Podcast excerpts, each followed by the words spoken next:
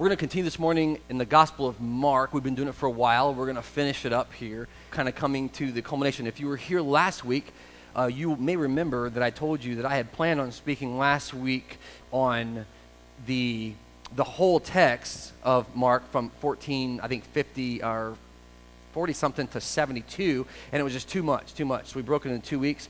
We're going to pick that up again today. But I wanted to remind you kind of where we are in the Gospel of Mark. And I want to kind of lay out the framework for today's conversation because it's kind of based off what was last week's conversation as well. There's this question that's asked in the middle of this um, of Mark 14, are you not going to answer? As a matter of fact, if you grab an engagement sheet, it's on the back side of there. Are you not going to have an answer? And that question was asked to Jesus by the high priest, but it kind of applies to three circumstances in this text. The first is when Jesus is in the Garden of Gethsemane praying, and we talked about that last week. Um, I hope you were here for that, and if you weren't, just you know, ask him about it. but it was this cry of Jesus in his hour of need, and a, a great prayer that show us how we can uh, engage with the Father through times of difficulty, and also be pleasing to Him, even though we're being honest. Maybe even in fact, because we're being honest. So that was last week, the Garden of Gethsemane prayer, and then also um, Jesus being taken into custody. And so that's this conversation that Jesus has with God, and kind of begs the question are you not going to answer Jesus? Then the second will come today, actually, whenever we talk about Jesus before the Sanhedrin, when he's asked directly, Will you not answer? And then the third is going to be with Peter.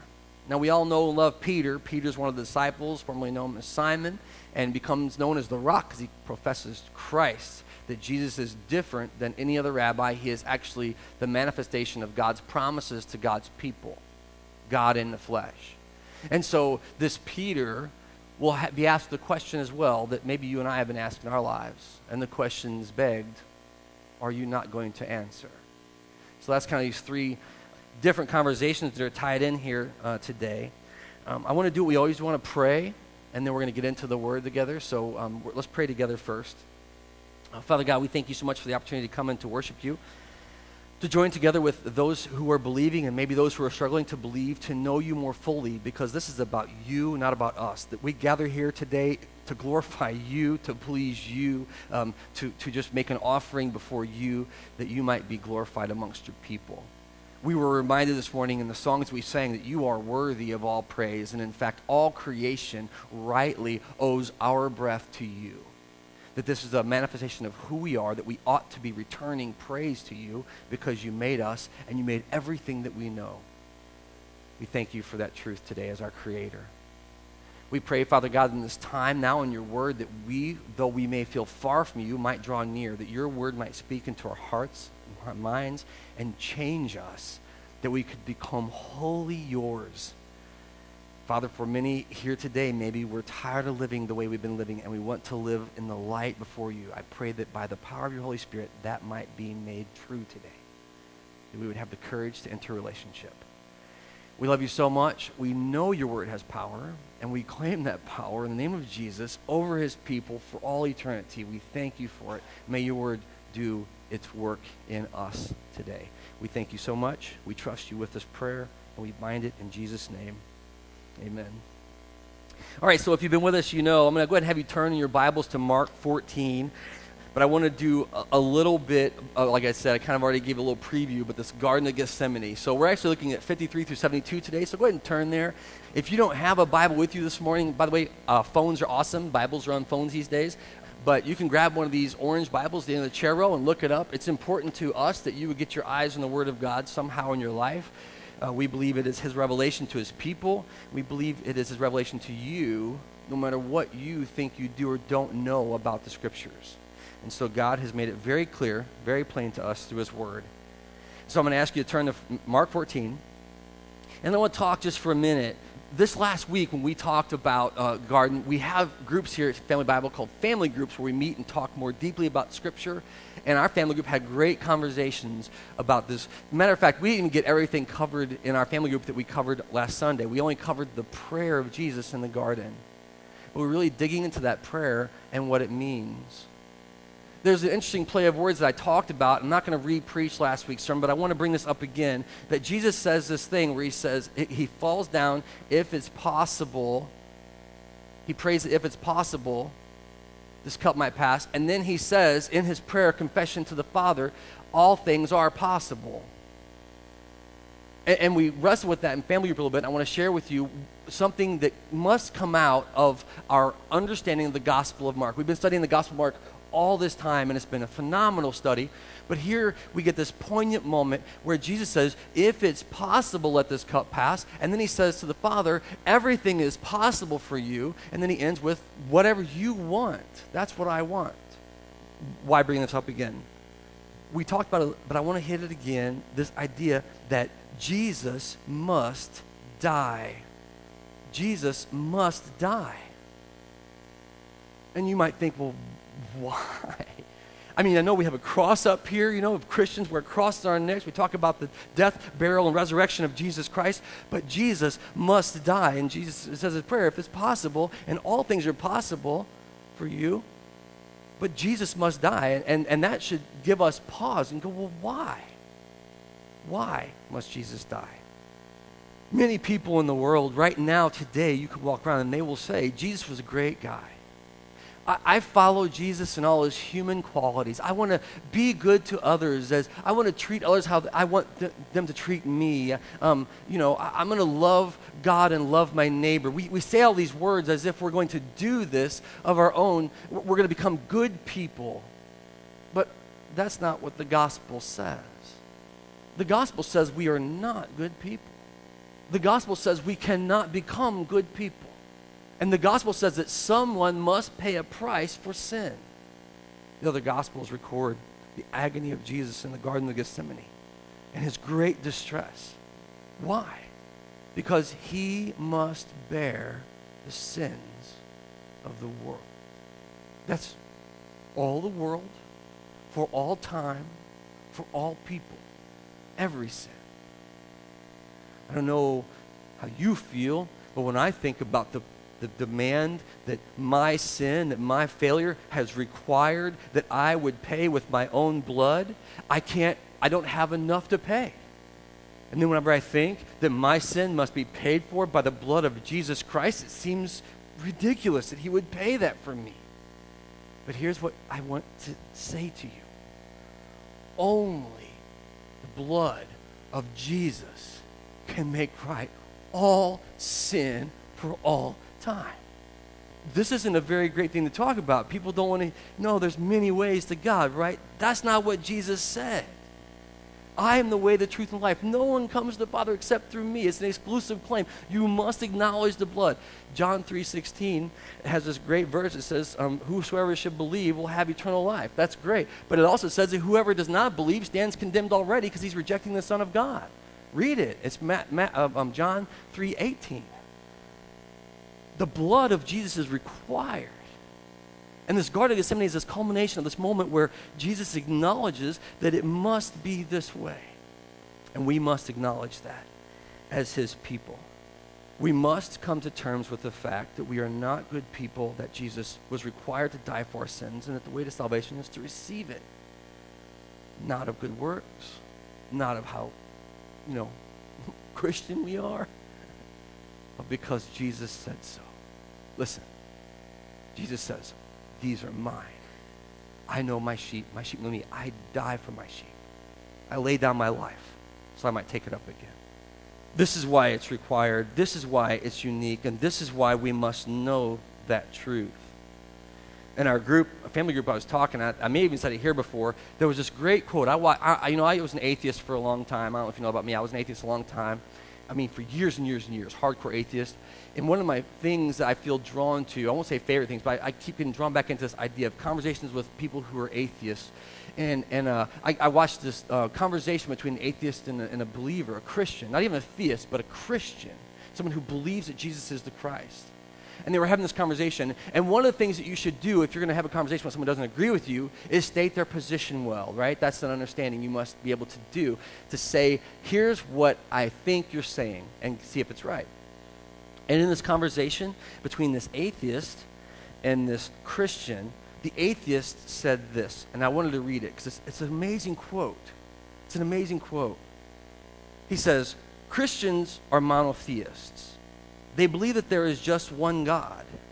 and that Jesus is God manifest on earth, and that he is your Savior, and you accept him for redeeming us for sins that we did not commit. Someone else in the past committed them. Now, whether, you know, that's true, the fall, but we've all committed sin. It's not just redeeming us from sin, other people. But I don't want to argue with the man, because listen what he says next. So, as I understand this, God sacrifices himself to himself to save us from himself. And you know what I went? Yes! yes! That's exactly what the gospel says. God sacrifices himself to himself to save us from himself. That's exactly what the gospel says. That we might always have a relationship with God, that we might not be cast out from his presence because of our stupidity and our sin. Yes. But the sad part is, for him, that's rejection. I can't believe. And for me, that's salvation. That's the only gospel that saves. It's important that we recognize and we own and we wrestle with that reality that we, we acknowledge the truth of what's happening in Scripture because otherwise you turn into a fairy tale, a cute story that will not save us. But instead, we must acknowledge the truth that Jesus is the way, the truth, and the life, that no one comes to the Father except through Him, and that we must be saved through His blood. We must. And it goes against everything in our humanity to receive salvation like so I want to pick up now in 53. So that's kind of what we have here the Garden of Gethsemane, you know, and then, and then Jesus is handed over. And here we go in 53. Read with me if you would. They took Jesus to the high priests, and the chief priests, and the elders, and the teachers of the law all came together. Peter followed him at a distance right into the courtyard of the high priest, and he sat there with the guards and warmed himself by the fire. I want to give a little bit of a timeline here for what's been happening. You know, a few weeks ago we had communion together, and we remember the Last Supper, right? This meal that Jesus had with his disciples. It was the Passover meal, the celebration of when God saved his people in Egypt. And here, this is the same night. So we've talked a lot about this, but it's the same night. So they've been kind of going out into the garden of an evening um, to spend time in prayer. And now, in the middle of the night, they've come and they've, they've taken Jesus and they bring him. And I want to bring that up because there's going to be some clues here in today's text that this is all through one evening, right? That they've come and taken Jesus, they've, they've, they've uh, removed him and taken him to the high priest's house or um, mansion, if you will, you know, a, a, probably a very big, stately home to face his accusers in the middle of the night you wouldn't be uh, wrong to have thought, man, this must have taken days to do, but it was not like that. It was one evening. It was, it was uh, Thursday evening, what we call it Maundy, Thursday with the meal, into Friday. All this happens. They led Jesus away to the high, high priest's house, and I want you to see it. It says that all the chief priests and all and the elders and the scribes were gathered there. I, I, want us to kind of feel a bit of the drama of what's happening. It's not just Jesus is praying in the garden and saying to the disciples, Why can't you stay awake? But now they've taken him away, and all these people gather to accuse Jesus, to find some way to, to find him guilty. This is after Jesus was in the uh, uh, Jerusalem in the temple courts uh, proclaiming the kingdom of God before Passover. I mean, this is all like on the heels of those days that we've been talking about. And here, this evening, this betrayal in the middle of the night, they lead Jesus to the high priest's house. We're going to talk for a minute about Peter, and then we're going to really focus on what's happening with the high priest and all the, the chief priests and teachers of the law and um, elders. And so um, Peter actually follows Jesus after that. You remember that everyone fled. I mean, you, you remember Peter said, I'll never leave you. And, and then everyone runs away when Jesus is, is arrested. But Peter kind of follows at a distance. And, and I guess I would say he follows close, but not too close. You know what I mean? You ever had a friend like that? That they will hang out with you until you get in trouble and they'll kind of stand at a distance and kind of watch to see what happens to decide how good of a friend they are? they're not going to enter the fray with you. You know, they're going to just kind of watch from a distance. Eh, he's got himself in trouble. I'm not sure I'm your friend right now. See how this goes. That's Peter right here, right? But it is crazy, is it not, that he walks into the, the, um, the, um, the courtyard of the high priests. He, he enters, and this is not, this isn't like, to give you an idea what it, I, I, we don't have any construction in the United States like this hardly anymore. Very little like this. But it's an inner courtyard protected by buildings, right? I mean, some would say, like, well, maybe it's a place, there's a wall around the, the property, and you stand in the inside where the sheep are brought in for safety at night, right? You bring all your sheep into your kind of area there to make sure they're safe because of your, your livestock and your, your livelihood. And then the next day, when it's clear and the bandits are gone, you let them back out to graze in the field. But there's actually an inner court, which um, I was thinking about this, and for us who's been to Guatemala, we've seen an inner courtyard at the hospital. Uh, the Fickers are building a hospital in Guatemala, and they've built it like a big O with a few entrances on the corners, or a big box. And in the center is, a, is earth, an open sky. And it's a courtyard. And it's where people can kind of hang out and socialize, and, and, you know, and it's very common construction in other places of the world. This is the kind of place that Peter enters into the inner courts, the, the inner um, uh, courtyard. I, I keep struggling to say that. And he walks in there, and he's outside. Now, hear, hear the words, right? And he's cold, and so he begins to warm himself by a fire, and he's warming himself by a fire next to the servants of the high priest. Do you get the picture? So he's following him in there, and he's, he's cold because he's outdoors, and he walks over and he nuzzles up next to the fire where all these dudes are hanging out, and they all serve the high priest. The word actually says they are under rowers, they are servants. They are the people who be in the bottom of the ship rowing the boat while this captain is telling them where we're going. They can't even see where they're just rowing. They're just workers. That's all they are. And Peter finds himself amongst the workers, hanging out by the fire, close enough to Jesus to get some idea of what's happening, but not close enough to be in danger. So the chief priests, this is what it says, and the whole Sanhedrin. Let's read a little more. Let me find out where we're at here. Yeah, Ver, verse uh, 55. The chief priests and the whole Sanhedrin were looking for evidence against Jesus so that they could put him to death, but they did not find any evidence. So now you have the, them doing what they want to do in the middle of the night. I want to talk just for a minute, just for a minute to get the scale and scope of what's happening here, because I was a bit surprised about this myself, right? The Sanhedrin was the setting council. These were the people, and this is in Jerusalem, these were the people who sat on the high council of Jerusalem, kind of deciding um, what is good and is bad. And by the way, one more layer here, and I'll, I'll, I'll stop on this, but um, the, the uh, they are being ruled over by the, the Romans. They're ruling over them. They're, they're, um, they're under authority, but they've been allowed to have their own religious courts. And that's what this is. This is a religious court. So it's for religious people to decide what is good and bad religiously. But they can't do anything without the permission of the state once they make a decision. That's kind of how that works. It's, it's, a weird setup, but that's what's happening here. So the Sanhedrin are these guys who are all religious people, and they're all seeking for a way to condemn Jesus to death. They've already decided he deserves to die. They just got to figure out how to make him die. That's what they're trying to do here. The Sanhedrin is actually um, 71 members, which includes elders from the community, right? Those who are respected and venerated, scribes or the teachers of the law, those who know the scriptures and what they say, and then prominent members of the high priestly families. 71 people, 70 people plus the one high priest are all conspiring. So I, I was kind of blown away because this is like no small endeavor in the middle of the night. It's a whole bunch of people. Now, you might say, well, was everyone there? I don't know. I don't know the rules of Sanhedrin. I don't know if everyone must be there to make a ruling or if only a few can be there. What's a quorum? I don't know. But this body, this um, ecclesiastical body, this religious body is deciding, trying to find a way to accuse Jesus so that he might be killed, recommended for death. 71 people. I want to show you actually where this comes from in Scripture. Um, it comes from Numbers, because I thought, well, how do they know it's 71? Somebody made that up, right? But here it is in Numbers 11, 16. The Lord said to Moses, and, and, let's don't miss this for a minute Moses, bring me 70 of Israel's elders who are known to you as leaders and officials amongst the people. Have them come to the tent of meeting that they might stand here with you. See, it was this kind of idea of like group leadership. Find 70 people. Why 71? Because Moses is there too. 71. This chief priest, this high priest, stands in the seat of Moses, if you see that. And then all these other people from Israel are there to judge what is good, what is bad, together, to decide. Let's see how they do it. 56. Many testified falsely against Jesus, but their statements did not agree with each other these religious leaders began to lie about Jesus.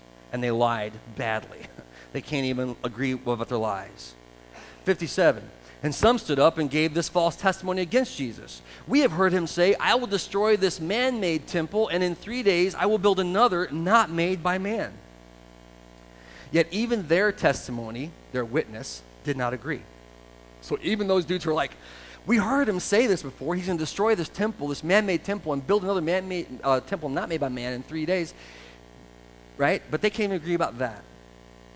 I want to stop here uh, for a quick second and uh, offer a couple of thoughts.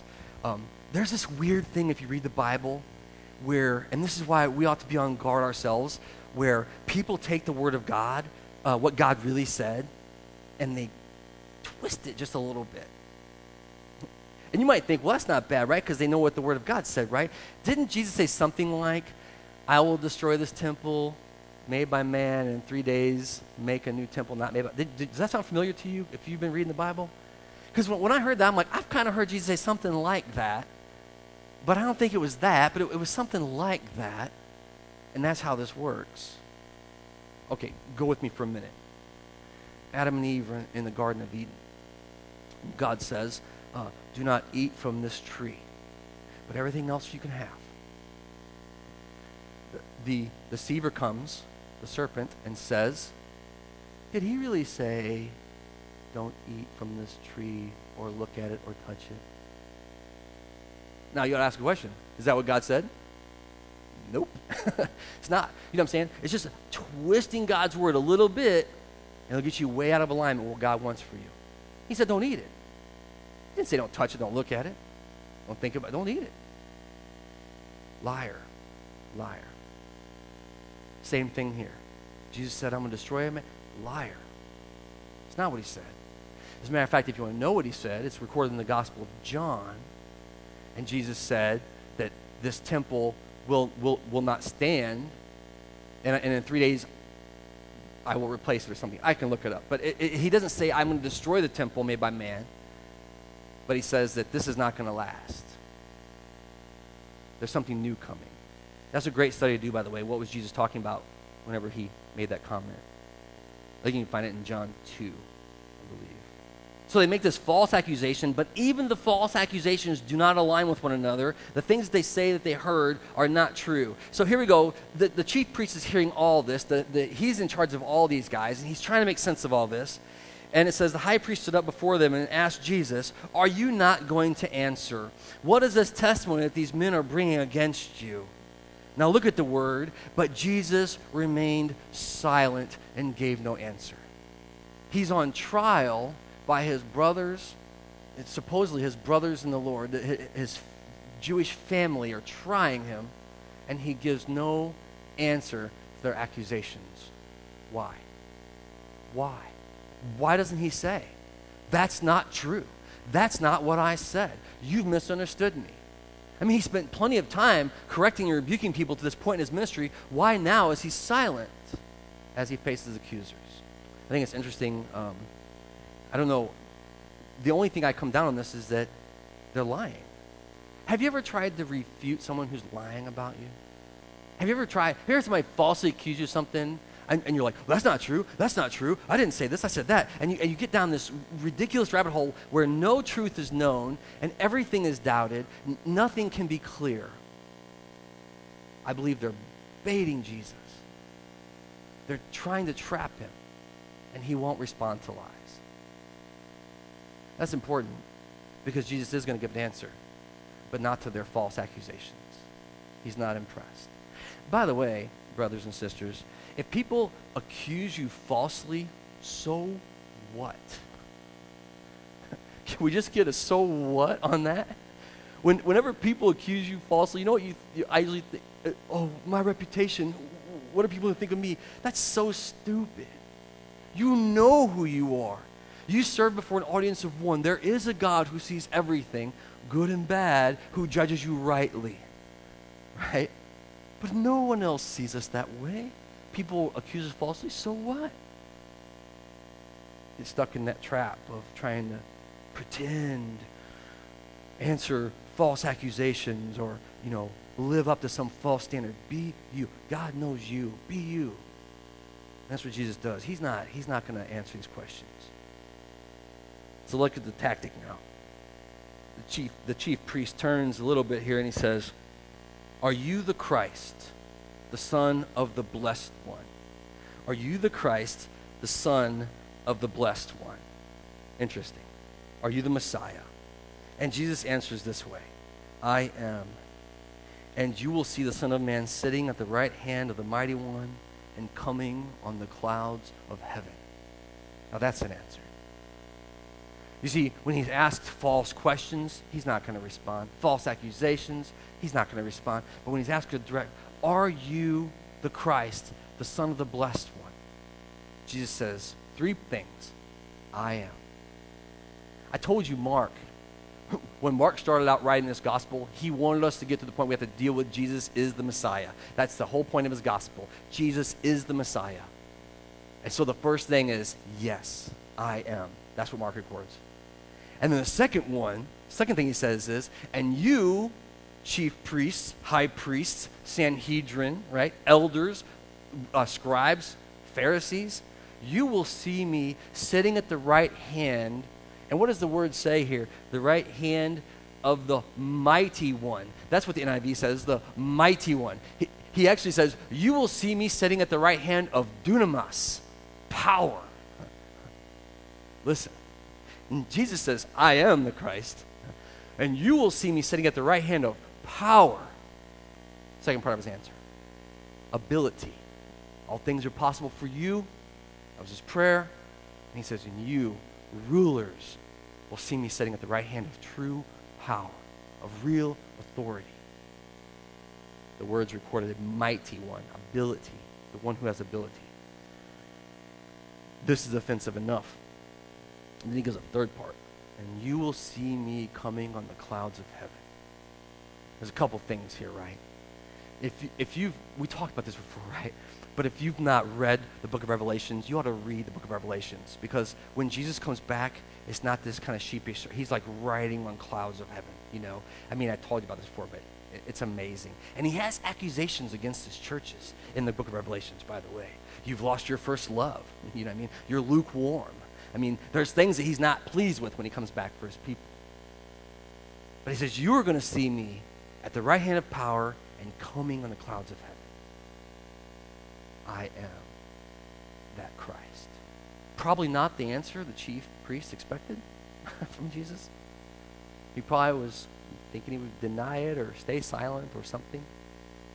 The word says the chief priest then tore his clothes. He ripped his garments. This would be something that you might think, well, that's radical, right? I mean, but it's something that was like a, like, ah, I'm so offended by what just happened. I don't want any part of it. But he tore his holy garments. He says, no. And then he begins to level accusations and condemnation against Jesus immediately for what he just said. The high priest tore his clothes, the word says. Why do we need any more witnesses? He asked. You have heard this blasphemy. What do you all think? He wants a verdict right now. Jesus said he's the Christ. He's going to the right hand of power. He's going to come in the clouds of heaven he stands rightfully accused of what? Blasphemy. That's what he says. Blaspheming against the Lord. He's coaxing them to give an answer. Look at the word. They all contemned Jesus as worthy of death. You know, we look at it, and we go, what a, what a, he was sinless, he was perfect, he was holy, and he was condemned wrongly. They condemned him as worthy of death because he dared to say he is God in the flesh, that he is the Son of God, that he has power. And they condemned him for it. He is worthy of dying.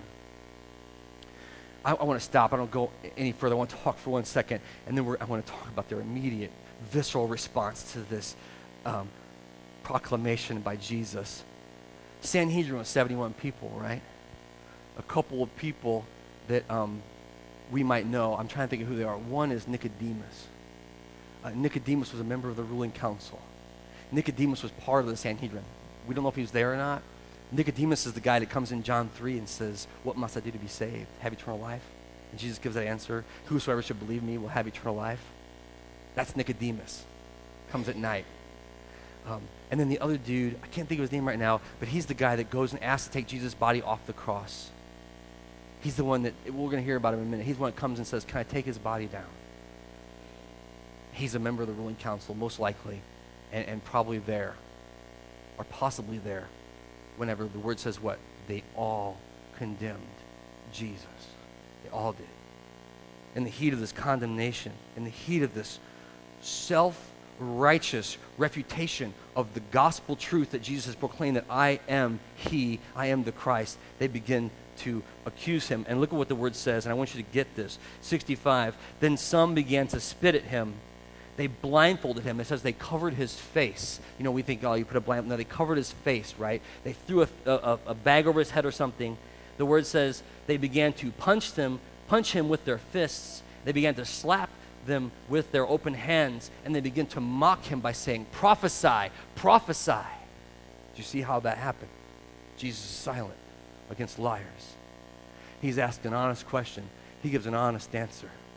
And then immediately they begin to spit at him, punch him, mock him, put a hood on him. I want you to think about that for a minute, what this experience is like for Jesus. Why are they screaming, prophesy? Prophesy. You know, you might think prophecy is about telling the future, but you know, prophecy is about telling you what's happening right now. Jesus, what's happening right now? You know what they're saying? Who hit you? Who hit you? Who's doing that? If you're God, prove it. You, you say you're the Son of God. And they punch him with their fists, and they slap him with their hands, and they mock him, and they spit on him.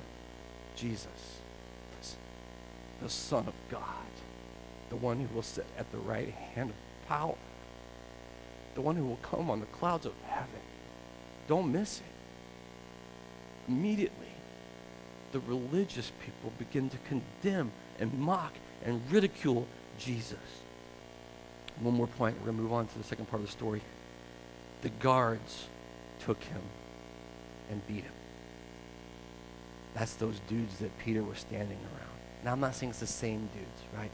Because we're going to hear that they're coming down. There's this, they're upstairs or something, and Peter's downstairs. But the same people that Jesus is warming himself by the fire begin to punch, mock, spit on Jesus.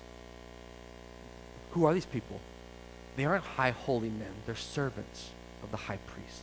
This is like your slaves begin to kick and punch someone and mock them. This is, this is like the ut- utmost in humiliation. The guards and Peter standing amongst them. So this turns the story now, 66, back toward Peter's experience. Look at 66. While Peter was below in the courtyard, one of the servant girls of the high priest came by. So Peter's there warming up. All this drama is happening. Jesus is getting punched and mocked and spit on and yelled at. And, and this girl comes by and she looks at, at Peter and she begins to look very closely at Peter and start to make some connections that Peter doesn't belong here. He's not one of us. And this is the accusation that she makes. It says, When she saw Peter warming himself by the fire, she looked closely at him and she said this You also were with that Nazarene, Jesus. Isn't that an interesting way to say that? You were with that Nazarene, Jesus. We can't walk through this without acknowledging there's some kind of uh, degradation of Jesus' name because he's from Nazareth. Remember, the question is asked what good, come, what good can come from Nazareth? Nazareth was nothing good happened in Nazareth. That Nazarene, you can, you can just almost hear the sneer in this young girl's voice.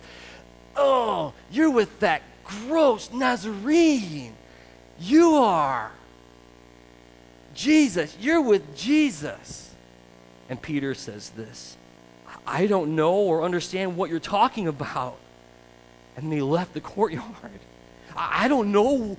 I don't even, it's not even that I don't agree with you. I don't even know what you mean. He rebukes her. No, I don't know what you're, who, what? I, I don't understand. And he makes his way, where? Away from Jesus. That dirty Nazarene. You can imagine, right? Like, you hear what's happening with Jesus. You hear the fervor and the mocking and the screaming, and you know it's not going well, and you're accused, and in your moment of flesh, you're like, I don't know him. Who, you, who are you? And you go outside. Oh, look at this girl, though. She's persistent. The word says, um, when the servant girl, oh, wait, wait. Yeah, yeah, yeah. He went out to the entryway. When the servant girl, so he's on the front porch basically now. When the servant girl saw him on the front porch, she said again to those standing around him, this is one of them. And again, he said, No, I am not. Look at, he's not just saying, I am not, I don't know Jesus, I don't know who he is. I'm not even with him. Christians, no. Believers in the Messiah, no. I, I, I don't, I don't want, I, I, don't have anything to do with those people. What, what's he almost saying? I'm one of you. I'm just going to blend in, man. Christians are weird. And Jesus gospel stuff is awkward. I'm not with them. I'm like you. I'm just like you. He denies it. After a little while, the girl's gone. He's probably like, thank God she left, right? After a little while, those standing near Peter, they're still hanging out looking at him suspect because they're like, wait a minute. And they say, surely you are one of them because you're a Galilean. And the word doesn't say it in NIV, but it says, your voice betrays you. You sound like a Galilean. You, you walk like a Galilean. You talk like a Galilean. We think you're a Galilean. The third accusation. And look at Peter's visceral response. 71, man. He began to call down curses. Right? I mean, the word says began to curse. You might think he started dropping the F bomb and stuff. That's not exactly what it means. It means he started cursing, you know, like, may God strike me dead. You know, like, uh, whatever I have to do to prove to you that I am not one of them. I don't care what you think of my voice or how I look or how I am not one of them. He began to call down curses on himself. God strike me dead if I'm a Galilean. And he swore to them an oath, an oath before the Lord. I am not. Look at what the word says. I don't know know this man that you're all talking about. Peter has gotten himself, I don't know Jesus. I don't understand what you're saying. I don't know the people. I, I, I don't even know anything about him. Utter and complete denial. 72. Immediately, the rooster crows a second time. And then Peter remembers the word that Jesus had said to him before the rooster crows twice, you will disown me three times. And Peter broke down and began to weep.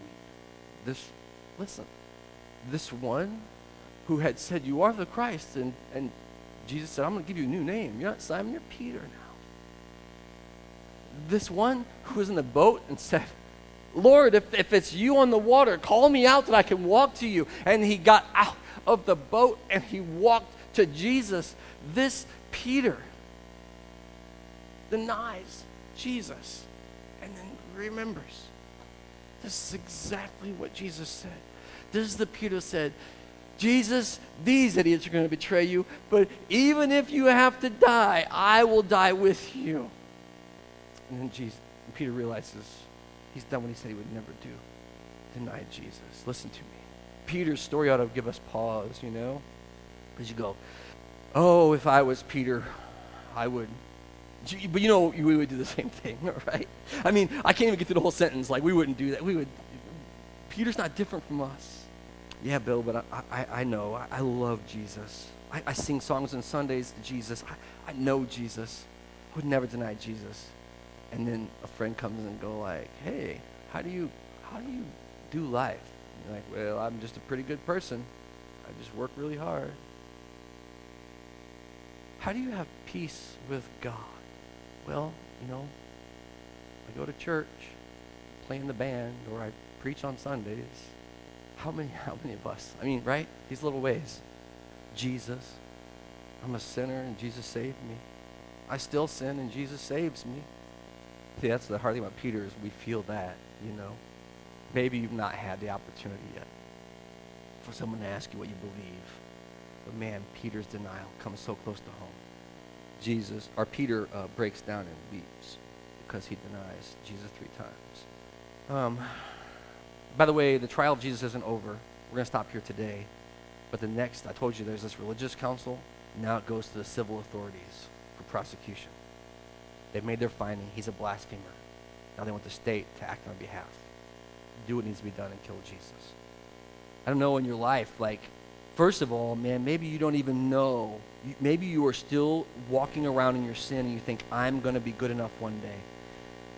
If you believe that, That's your right to believe that. Maybe you believe that God isn't real at all. You figured it out. You know, after all these thousands of years, you're the one that has the right answer. And you know that uh, something else solves all of the world's problems. But one of the questions that we're always wrestling with, especially in church, and you're in church, so I want to assume you have an interest, is who do you say that Jesus is?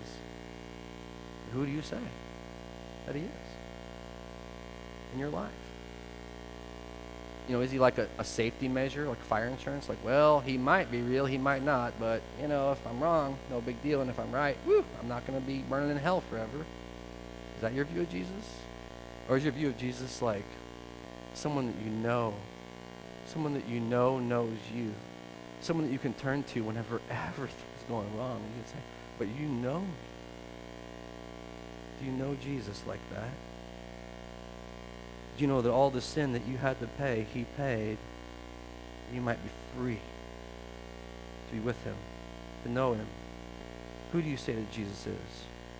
What do you think of Jesus' testimony? You know, Jesus said it right here. I am, and you will see me sitting at the right hand of the mighty one and coming on the clouds of heaven. Do you believe that's true? Do you believe that the Jesus that you know who is saving you right now is at the right hand of the Father, the right hand of power and authority? And then lastly, of course, if we're confronted, some more to ask. And why should we have to be confronted to acknowledge Jesus? Would you say, I know him. He's my Savior. Save you too. Pray with me, if you would. Father, we thank you so much for the truth of your word. Honestly, God, uh, the story is so grand and beautiful. It's hard to get our heads fully around the truth that you would send your son to live among us, to show us the kingdom of God, and then to die that we might enter in. We thank you first and foremost because you are a God worthy to be worshiped. Not only because you made us, but because you save us, because you invite us, because you want us. We thank you for that reality today. I pray for friends who are here and friends who are not here today who believe that somehow you've left them out of your kingdom, that the liar would stop lying, and that your truth would break through. I pray that your Holy Spirit would impress upon the hearts of those who are hearing me that you died to forgive their sin, that they might be free, and that the burden that they're bearing is not theirs to bear if they would but surrender it to you. And I pray, Father, for the opportunity to witness your work in the world and to proclaim that Jesus is the Messiah, that your church will be found loving you first and passionately proclaiming the good news. We ask that the whole church would do it, but it's us, isn't it, Father? Me. It's each person gathered here. Give us an opportunity to acknowledge you this week. Help us to say that you are the way, the truth, and the life. Help us to believe it and live it. You are awesome, and we love you. Continue to transform us as we read your word and follow after Jesus. We pray it in his name. Amen.